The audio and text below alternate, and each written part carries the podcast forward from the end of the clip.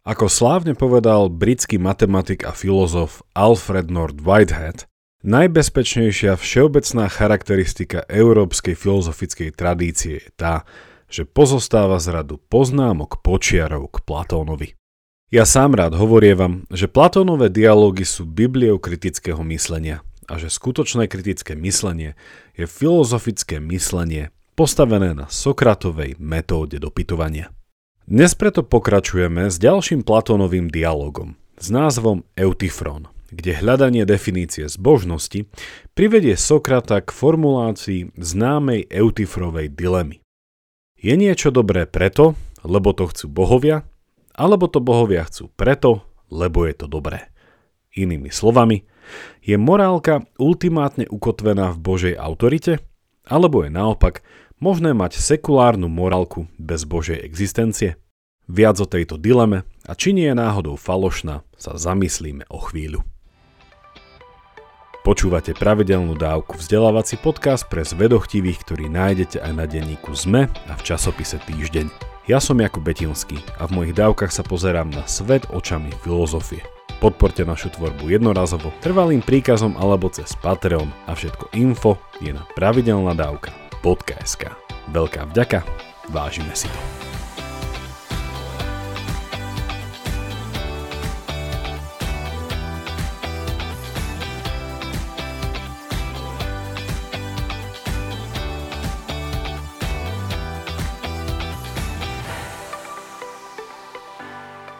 Na podcaste som vám priniesol už viacero Platónových dialógov. V dávke 283 sme sa zamýšľali nad spravodlivosťou, ktorá je ústrednou témou dialogu štát.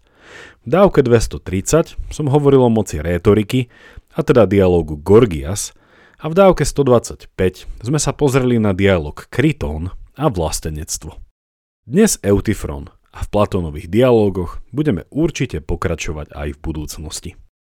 Na pripomenutie poviem, že Platónové dialógy nesú takmer vždy meno podľa hlavného protagonistu, ktorý je hlavným Sokratovým spoludiskutujúcim a často aj zásadným oponentom. Predtým ako načrtnem kontext dnešného dialógu, pozrime sa preto v krátkosti na to, kto bol samotný Eutyfrón. Išlo Atenčana, ktorý mal v spoločnosti náboženskú rolu. Aj keď ho nemôžeme priamo nazvať kňazom, Išlo skôr o proroka či vešca. Dôležité ho je vnímať ako človeka, ktorého morálny kompas funguje na báze božského magnetizmu a že Eutyfron sa riadi tým, čo si myslí, že teší bohov. Tiež len pripomínam, že sme v dobe olympionistického politeizmu a preto budeme zvažovať vôľu nie jedného, ale mnohých bohov. Aký je teda úvodný kontext dialogu O akej zápletke sa dozvedáme? Dialóg začína na súdnom dvore, kde sa Eutyfron stretá so Sokratom. Sokrates je sám žalovaný za jeho korumpovanie mládeže a zavádzanie nových náboženstiev. A Eutyfron prichádza, aby žaloval pred súdom svojho otca. Prečo by niekto žaloval vlastného otca? Pýtate sa? Dôvod je následovný. Eutyfrónov otec vlastnil pozemky na nedalokom ostrove – a počas pracovnej roztržky medzi dvoma platenými sluhami došlo k smrti jedného z nich. Eutyfrónov otec dal údajne vinného sluhu do priekopy, odkiaľ nemohol ujsť, kým sa prípad nevyšetri. Ako to už ale býva, jeho otec mal veľa iných povinností. Na sluhu zabudol a ten tam z jeho nedbanlivosti asi od hladu a smedu zomrel. Keď túto skutočnosť zistil jeho syn Eutyfrón, rozhodol sa otca udať – zažalovať pred súdom za túto neprávosť. O aký druh neprávosti ale išlo? Eutyfron bol morálne motivovaný z náboženských dôvodov považoval to za svoju náboženskú povinnosť ísť a zažalovať svojho otca. Keď sa na súdnom dvore stretá so Sokratom a ten sa ho spôsobom jemu vlastným pýta, prečo tu je a on mu rozpovie celý tento príbeh – Sokrates sa následne pýta na definíciu jeho morálnej motivácie.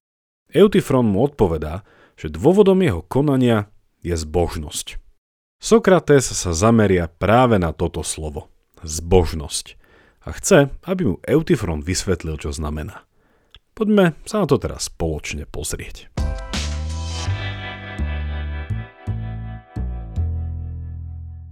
Grécké slovo, ktoré prekladám ako zbožnosť je to hosion. Tento preklad nie je ideálny a iné preklady hovoria o svetosti, náboženskej bázni, pobožnosti, či dokonca zbožnej úcte a počesnosti. Mohli by sme pre zjednodušenie pracovať s to hosion vo význame slova dobro, ale ak by sme tak spravili, stále mu treba udržať jeho náboženský tón a kontext. Ak dobro, tak to, čo je vnímané dobre z pohľadu bohov. Skôr ako sa pozrieme na rôzne eutifrové definície zbožnosti a dilemu, ku ktorej Sokrates tento dialog privedie, zastavme sa krátko na úrovni morálnej filozofie. A teda pri otázke, čo je to dobro? Čo je to dobrý život? Na podcaste som už viackrát predstavil spôsob, ako sa táto otázka dnes preberá so študentami na univerzite. Štandardným prístupom je povedať o troch dominantných etických teóriách ktoré dobro a dobrý život interpretujú rôzne a potom sa so študentami zamýšľame nad tým, prečo sú medzi nimi rozdiely a ktorá z nich je najbližšia ich morálnym intuíciám. Hovorím o utilitarizme, o deontológii a o etike cnosti. Pri prvej etickej teórii platí, že dobré je to konanie, ktoré vo svojich dôsledkoch prinesie čím viac úžitku a čím menej utrpenia pre čím viacerých. Deontológia tiež aplikuje istý abstraktný morálny princíp, ale nepozerá sa na následky konania, ale pozerá sa pred konanie, a to na úmysel, s ktorým konám. Dobré je to konanie, ktoré robím s úmyslom konať z povinnosti voči univerzálnemu morálnemu zákonu, podľa ktorého napríklad sa nikdy k druhému nemôžem správať len ako k prostriedku, ale vždy aj ako k cieľu. Inými slovami, Nikdy nemôžem druhého instrumentalizovať a tým dehumanizovať. A to napríklad tým, že mu klamem alebo naruším jeho telesnú integritu. Do tretice etika cnosti, ktorá tvrdí, že dobré konanie je cnostné konanie. A cnostne koná ten človek, ktorý od malého mala buduje svoj charakter, ktorý sa mu stane tak povediac druhou prirodzenosťou. Dobre tak koná človek, ktorý je spravodlivý, odvážny, mierny a rozvážny, ale tiež veľkorysý, empatický, priateľský a tak ďalej. Len takto cnostný človek nielenže pozná, ale vie aj správne aplikovať abstraktné morálne princípy. Keď sa učia tieto tri etické teórie, často sa zvykne povedať, že ide o post-níčeovský pohľad na etiku a dobro. A to v tom zmysle, že už žijeme v sekulárnej dobe, kde je slávnymi ničeho slovami Boh mŕtvy.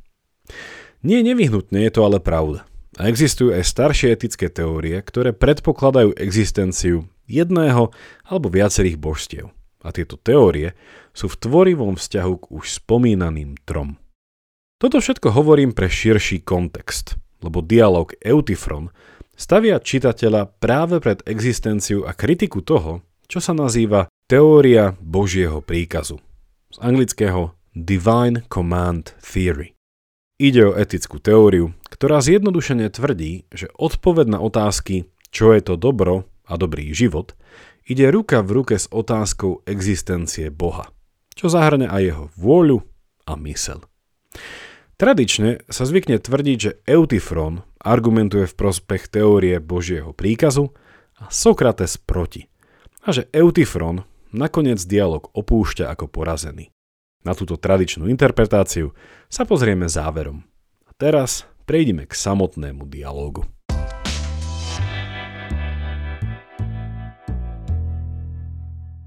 Sokrates chce vedieť, čo je to zbožnosť. Jeho zvedavosť je viac ako prirodzená. Ak Eutifron prišiel na súdny dvor žalovať svojho otca a tento skutok vníma ako zbožný a konanie svojho otca ako bezbožné, Určite potom vie, čo zbožnosť je. Ako nás zbožné, musí vedieť, čo je zbožnosť. Podobne, ako by mal odvážny človek vedieť, čo je to odvaha. Ako sa ukáže, Eutifron vie o zbožnosti menej, ako si bol býval myslel. Prvá definícia, ktorú dáva Sokratovi, je táto. Zbožnosť je to, čo práve teraz robím. A čo je to, čo práve teraz robím? Trestne stíhať páchateľa, ktorý niekoho zavraždil alebo spáchal svetokrádež. Je ale toto dobrá definícia zbožnosti? Podľa Sokrata nie. A toto je jeho dôvod. Ak niečo definujem cez príklady, stále som nedefinoval, čo je to tá vec, ktorú tieto príklady demonstrujú. Ak poviem, že svetokrádež je bezbožný čin a tiež vražda je bezbožný čin, svetokrádež je iný skutok ako vražda. A stále neviem, aká je tá ich spoločná vlastnosť, ktorá ich robí bezbožnými. Definovanie cez príklady je nedostatočné.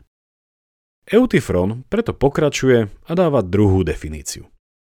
Zbožnosť je to, čo potešuje bohov.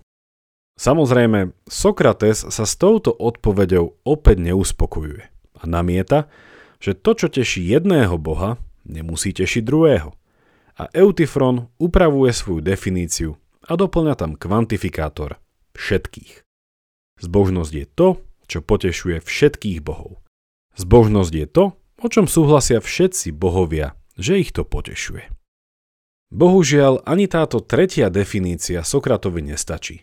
V tomto bode sa na Eutyfra obracia s dilemou, ktorá sa preslavila pod menom Eutyfrova dilema. A znie takto. Je to, čo je zbožné, zbožné preto, pretože to bohovia schvaľujú, alebo s tým súhlasia preto, lebo je to zbožné. V dialógu nájdete túto dilemu v časti 10a a preklady sa samozrejme odlišujú. V práve citovanom sa Sokrates pýta, či bohovia schvaľujú to, čo je zbožné. Iný preklad sa pýta, či to nielen schvaľujú, ale či dokonca milujú to, čo je zbožné. O čo Sokratovi touto otázkou ide? Inými slovami sa môžeme spýtať titulnú otázku tejto epizódy. Čo bolo skôr? Boh alebo morálka. Je niečo dobré preto, že to chce Boh, alebo aj Boh potrebuje dôvod na to, aby považoval niečo za dobré? Lebo ak áno, tento dôvod je externý, ide mimo Boha. A tým pádom Boh nie je konečnou autoritou, na ktorej záleží, že je niečo dobré. Povedané inak, ak aj Boh potrebuje dôvod na to, pre ktorý je niečo dobré, musí existovať autorita vyššia od Neho, na ktorej to záleží – a tým pádom on nie je skutočne Bohom v zmysle všemohúcnosti. Sokrates nás tak stavia pred viacero veľmi zásadných metaetických otázok. Aká je povaha dobra? Je to niečo naturalistické a odpovede nám viedať napríklad evolučná psychológia a neurovedy, alebo je to niečo supernaturalistické a svojou povahou je dobro neempirické a transcendentné a viac sa o ňom dozvieme návštevou galérie, divadla či katedrály ako laboratória. A ak by aj dobro malo transcendentnú povahu a tá by odkazovala na existenciu niečoho, čo nazývame tradične Boh, akom vzťahu je toto dobro k Bohu? Je dobré to, čo Boh chce? Teda to, čo je pre mňa dobré otázkou toho, čo Boh chce bez toho, aby mal na to skutočne dobrý dôvod? Napríklad, keď prikázal Abrahamovi, aby mu obetoval svojho jediného syna Izáka, alebo sa aj Boh riadí dobrými dôvodmi, ktoré vieme vo forme nejakého prirodzeného morálneho zákona poznať našim rozumom a riadiť sa nimi? Vidíme, že Eutyfrova dilema je veľmi pregnantná na ďalšie premýšľanie. A Eutyfrova vlastná odpoveď ide tým smerom, že zbožnosť je to, čo aj bohovia schvaľujú ako zbožné. Znamená to ale, že Sokrates tak povediac dotlačil nábožne založeného Eutyfra do bodu kontradikcie, kde si musí priznať, že jeho definícia zbožnosti podkopáva autoritu ním uctievaných bohov?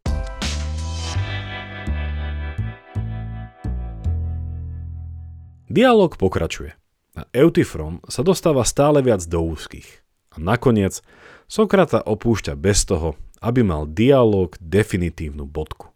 Predtým, ako sa rozídu, predsa len sú na súdnom dvore a majú svoje povinnosti, Sokrates nalieha na ďalšiu a lepšiu definíciu zbožnosti, vzhľadom na to, čo bolo povedané. Pýta sa Eutyfra, či podľa neho neexistuje nejaké prepojenie medzi rozmýšľaním o správnosti nášho konania z náboženského a z etického uhla pohľadu. Inými slovami, aký je vzťah medzi zbožnosťou a spravodlivosťou. Je to, čo je zbožné vždy, alebo aspoň často aj spravodlivé a naopak?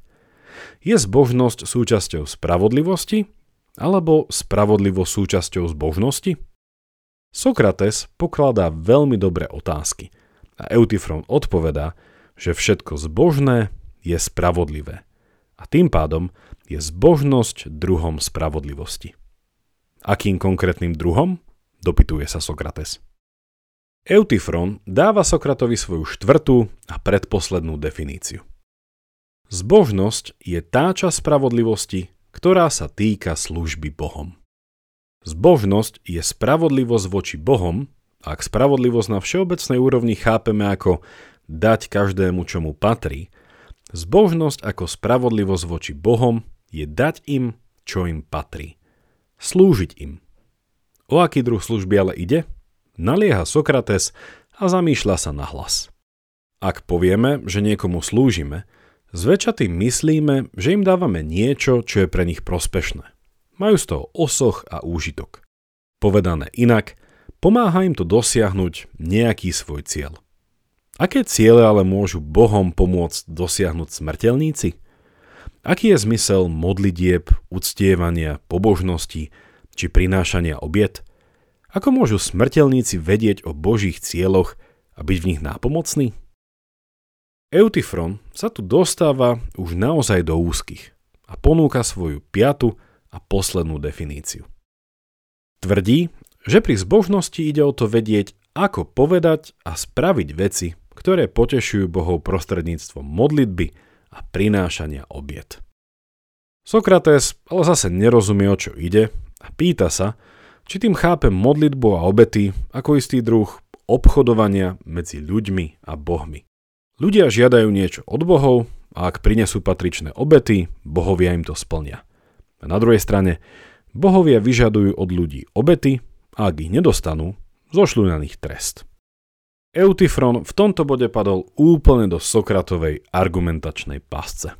A namiesto toho, aby mu oponoval, že náboženstvo samozrejme nie je o komerčnom vzťahu medzi ľuďmi a bohmi, Eutyfron odchádza a dialog zostáva nedopovedaný.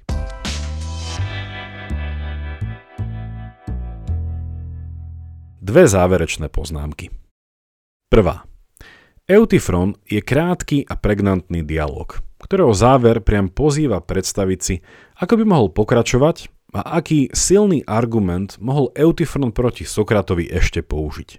Ak vás toto myšlienkové dobrodružstvo zaujíma, odporúčam vám video amerického filozofa Daniela Bonevaka, ktorý ponúka presne tento druh špekulatívneho rozmýšľania – Link naň nájdete v popise.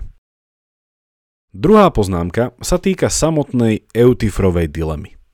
Viacerí čitatelia tohto dialógu poukázali na skutočnosť, že táto dilema je de facto falošná, pretože sa nejedná o dve navzájom vylúčujúce sa možnosti existuje aj tretia cesta, ako z tejto dilemy von a tým ju vyriešiť.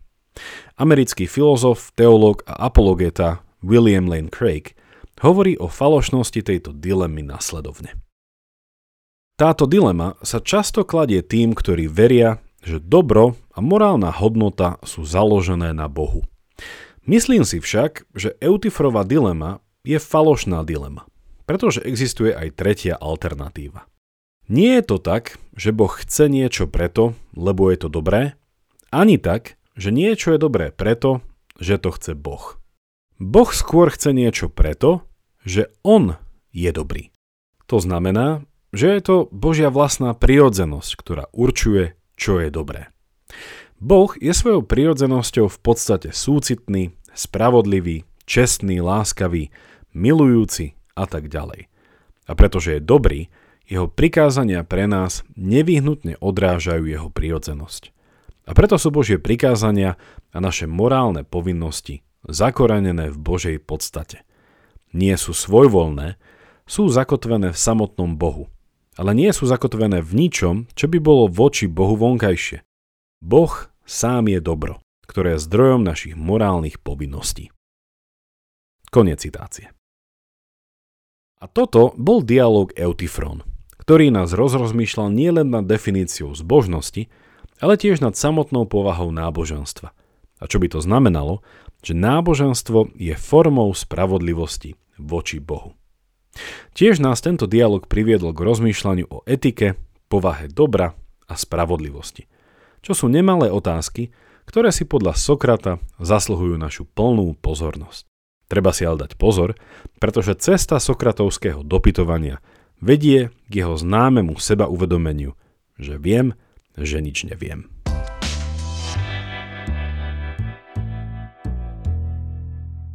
Ďakujem, že ste si aj túto dávku vypočuli až do konca.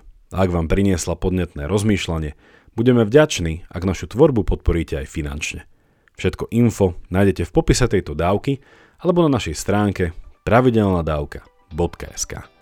Ak máte ohľadom dnešnej dávky nejaký koment alebo otázku, napíšte mi ju cez naše sociálne siete alebo e-mailom na jakub zavináč pravidelnadavka.sk. Teším sa na vás na budúce, buďte zvedochtiví a nech vám to myslí.